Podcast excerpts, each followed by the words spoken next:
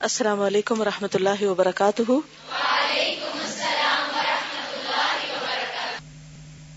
نحمد ونسلی علی رسول کریم اما بعد، فاعوذ باللہ من الشیطان الرجیم۔ بسم اللہ الرحمن الرحیم۔ رب شرح لی صدری ویسر لی امری۔ وحلل اقدتم من لسانی یفقہ قولی۔ فصل پندرہ۔ گناہ در گناہ یعنی گناہ پر گناہ۔ گناہوں کا خاصہ یہ ہے کہ ایک گناہ دوسرے گناہ کے لیے بیج کا کام کرتا ہے۔ یعنی گناہ صرف ایسی چیز نہیں کہ ایک دفعہ کر لیا تو بس ختم۔ وہ ایک بیج ہے۔ اور جب بیج کسی جگہ پہ ڈالتے ہیں تو کیا ہوتا ہے؟ پودا نکل آتا ہے۔ ایک گنا کئی گناہوں کو جنم دے دیتا ہے۔ اس طرح ایک سے دوسرا اور دوسرے سے تیسرا گنا پیدا ہوتا رہتا ہے۔ یہاں تک کہ آدمی کے لیے گناہ کو چھوڑنا اور اس بھور سے نکلنا مشکل ہو جاتا ہے۔ دل دل میں پھنستا چلا جاتا ہے۔ مثلا ایک جھوٹ کسی نے بولا، اس کو چھپانے کے لیے کئی جھوٹ بولنے پڑیں گے۔ بعض سلف صالحین کہتے ہیں کہ ایک گناہ کی سزا دوسرے گناہ کی شکل میں ملتی ہے۔ اللہ اکبر۔ یعنی بعض اوقات ہم ایک گناہ کرتے ہیں، اس کا انجام اسی طرح نہیں سامنے آتا، کوئی اور مصیبت آ جاتی۔ اور نیکی کا سلا ماں باپ کی نیکی کے سلے میں حاصل ہوتا ہے۔ ایک بندہ کوئی نیکی کرتا ہے تو دوسری قریبی نیکی کہتی ہے کہ مجھے بھی انجام دیتے چلو۔ انسان ایک نیکی کا کام کرتا ہے تو ایک اور نیکی کا رستہ کھل جاتا ہے تو وہ کہتے ہیں کہ اچھا اب یہ کر لو، یہ کر لیا، اب آگے یہ کر لو۔ وہ کرتا ہے انسان تو پھر آگے ایک اور رستہ کھل جاتا ہے اچھا یہ کر لو۔ اور یہ سفر چلتا رہتا ہے۔ اسی طرح جب انسان سستی کرتا ہے نا، ویسے نماز کا وقت ہے اور آپ کہتے ہیں اچھا اب میں ابھی پڑھتا ہوں۔ مطلب سب بس یہ ایک کام کر لوں۔ پھر کیا ہوتا ہے؟ وہ ایک وہی ہوتا ہے۔ اس سے آگے ایک اور نظر آ جاتا ہے۔ پھر کہتے اچھا میں ذرا یہ بھی کر لوں۔ جلدی سے یہ بھی کر لوں، جلدی سے یہ بھی کر لوں۔ کرتے کرتے کرتے نماز کا وقت یا تو بہت لیٹ ہو جاتا ہے یا پھر ختم ہو جاتا ہے۔ تو ایک سستی نے اور سستی کو جنم دیا۔ اسی طرح جب آپ ایک نیکی کرتے مثلا آپ سوچتے اچھا میں صرف فرش پڑھ لیتا ہوں۔ پھر جب وضو کر لیتے ہیں تو آپ کہتے سنت پڑھنے میں کتنی دیر لگے گی؟ پھر آپ کہتے چلو نفل بھی پڑھ ہی لیتا ہوں۔ پھر آپ کہتے اچھا تھوڑا سا ذکر بھی کر لوں۔ اس سے کیا ہوتا ہے کہ جب نیکی کرتے ہیں نا خوشی ملتی ہے، پھر انسان میں ایک قبت آتی ہے، اس خوشی کی وجہ سے۔ پھر انسان مزید اور نیکی کرنے کا شوق اس کے اندر پیدا ہوتا ہے۔ یہ بالکل ایسے کہ جیسے ایک طالب علم پڑھتا ہے، اگر اس کے اچھے نمبر آ جائیں تو پھر کیا ہوتا ہے؟ اس کا شوق بڑھ جاتا ہے۔ کہتا ہے، میں اور بھی پڑھ سکتا ہوں، اور پڑھ لیتا ہوں، اور پڑھ لیتا ہوں۔ وہ جب اسے انجام دے لیتا ہے تو ایک اور نیکی اسے یہی دعوت دیتی ہے۔ اس طرح نیکیوں کا سلسلہ بڑھتا ہی چلا جاتا ہے یعنی چین بن جاتی۔ اس سے بندے کو بے حساب نفع حاصل ہوتا ہے اور اس کی نیکیاں بڑھتی چلی جاتی جو شکل نیکیوں کی ہے، وہی گناہوں کی بھی ہے۔ تاعت اور معاشی بندے کے حق میں نہ مٹنے والی تصویروں اور غیر منفق یعنی نہ ٹوٹنے والی صفات کی طرح ثابت و لازم بن جاتی ہے۔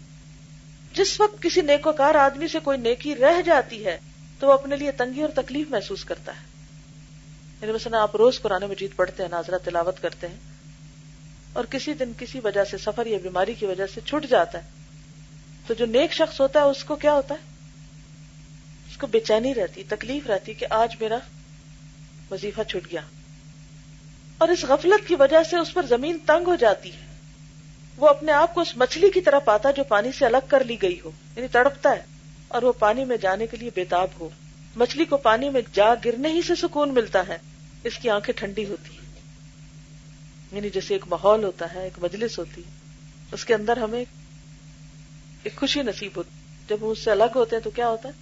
ایک تڑپ ہوتی اور پھر اس کو سکون کہاں آتا ہے؟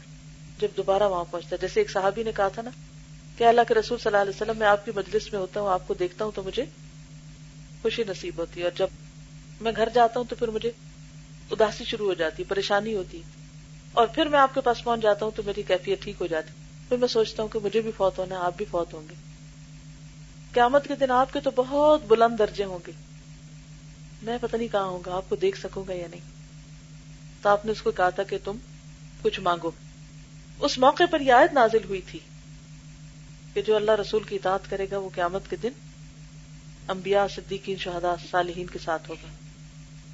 تو بات یہ ہے کہ اگر ہماری زندگی ختم بھی ہو جائے، لیکن اللہ کی اطاعت پر ہو، تو اللہ تعالیٰ پھر اسی خوشی اور ٹھنڈک یعنی جنت کے مقام پہ پہنچا دے گا۔ لیکن اگر کسی اور کام میں اللہ کی نافرمانی میں زندگی ختم ہوئی، تو پھر ملاقات مشکل ہوگی۔ یہ حالت ایک گناگار کی ہے۔ جب وہ کسی معصیت کو چھوڑ کر نیکی کی طرف توجہ کرتا ہے، تو اس پر بھی زمین تنگ ہو جاتی ہے۔ اور سینے میں تنگی پیدا ہو جاتی ہے۔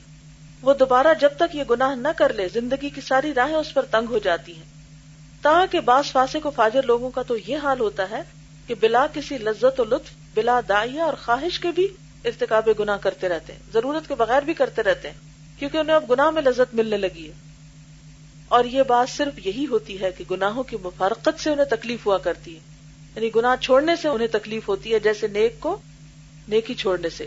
چنانچہ اس گروہ کے شیخ حسن بن ہانی کا شعر ہے وہ کا شرب تو اعلی لذت و اخرا تداوئی تو منہا بہا ایک جام شراب میں نے لذت سے نوش کیا اور دوسرے جام سے پہلے جام کی پیدا شدہ مرض کا علاج کیا۔ کیا مطلب؟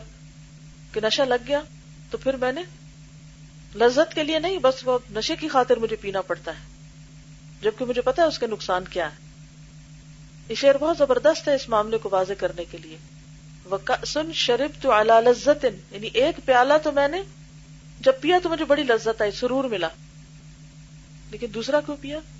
وہ اخرا بعد میں کیوں پینا شروع کر دیا؟ تداوئی تو منہا بہا کہ پہلا پی کے جو مرض لگی تھی، اسی کے علاج میں پیتا رہا۔ ایک گنا انسان نے کیا، اس سے اس کو وقتی طور پر لذت آئی اور بعد میں وہ اس کا عادی ہو گیا۔ کسی دوسرے شاعر نے کہا ہے وکان دوا ای وہی ادا ای بے ہی کما تداوا شارب الخمر بالخمر۔ میری دوا بیانی ہی میرے لیے بیماری تھی۔ جس طرح کے شرابی آدمی شراب سے اپنا علاج کرتا ہے۔ اللہ تعالیٰ کا کوئی بندہ جب تعت الہی کا اہتمام اور التظام کرتا ہے اور تعت و عبادت سے اسے خاص قسم کا انس اور الفت اور محبت ہو جاتی ہے، تو اسے ہر چیز سے مقدم سمجھتا ہے۔ بندے کی اس حالت میں حق سبحان و تعالی اس کے لیے اپنی رحمت کے فرشتے بھیجتا ہے۔ جو ہر طرح اس کی امداد کرتے ہیں۔ کوئی دلیل ہے اس کی؟ ان الذين قالوا ربنا الله ثم استقاموا تتنزل عليهم الملائكه اللہ تخافوا ولا تحزنوا۔ تو دنیا میں بھی کیا ہوتا ہے؟ کہ جو شخص نیکی کے رستے پر نکلتا ہے، اللہ تعالیٰ فرشتے اس کے مدد کے لیے بھیجتے ہیں۔ وہ اس کے دل میں اور نیکی کا خیال ڈالتے ہیں، نئے نئے آئیڈیاز ڈالتے ہیں۔ اسے طاعت اور عبادت کا شوق دلاتے ہیں۔ اس کے ایمانی جذبات کو ابھارتے ہیں۔ بستر تک چھڑا دیتے ہیں۔ تحجد کے لیے اٹھنا آسان ہو جاتا ہے۔ کسی حالت اور کسی بھی مجلس میں بیٹھا ہوا ہو، اسے اٹھا کر اطاعت و عبادت میں لگا دیتے یعنی اس کے لیے کسی بھی طرح کی مجلس چھوڑنا مشکل نہیں ہوتا۔ اور ہم لوگ تو یہی فتوے لیتے رہتے ہیں کہ اچھا گاڑی میں ہو تو نماز کیسے پڑھے شادی میں ہو تو نماز کیسے پڑھے فوتگیوں میں کیسے پڑھے یہ کام کیسے کریں، وہ کیسے کریں۔ تو بات یہ کہ ابھی چکھا ہی نہیں وہ لطف۔ جو عبادت کا ایک ہوتا ہے نا عبادت کی ٹھنڈک۔ جیسے نبی صلی اللہ علیہ وسلم کے لیے نماز کیا تھی؟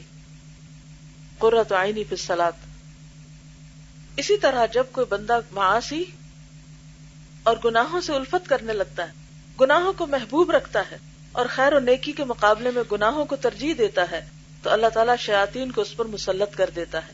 یہ شیاطین معاشی اور گناہوں میں اس کی معاونت کرتے ہیں اور اس کے شیطانی اور نفسانی جذبات کو ابھارتے ہیں۔ بس پہلا بندہ وہ ہے جس کی اعانت اور امداد کے لیے اطاعت و عبادت کا پورا لشکر موجود ہوتا ہے۔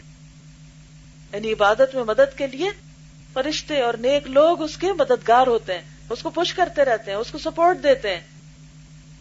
جو اس کی پشت پر رہ کر اس کی بھرپور مدد کرتا ہے اور اس لشکر کی امداد سے بندہ نہایت قوی اور مضبوط ہو جاتا ہے۔ دوسرا بندہ وہ ہے جس کی پشت پر معاشیت اور گناہوں کا لشکر ہوتا ہے۔ معاشیت اور گناہوں میں اس کی احانت اور امداد کرتا ہے اور یہ شیطانی لشکر اسے معاشیت اور گناہ میں قوی اور مضبوط بنا دیتا ہے۔ سبحانک اللہم و بحمدک، نشہد اللہ الہ الا انت، نستغفرک و نتوب الیک۔ السلام علیکم و اللہ وبرکاتہ۔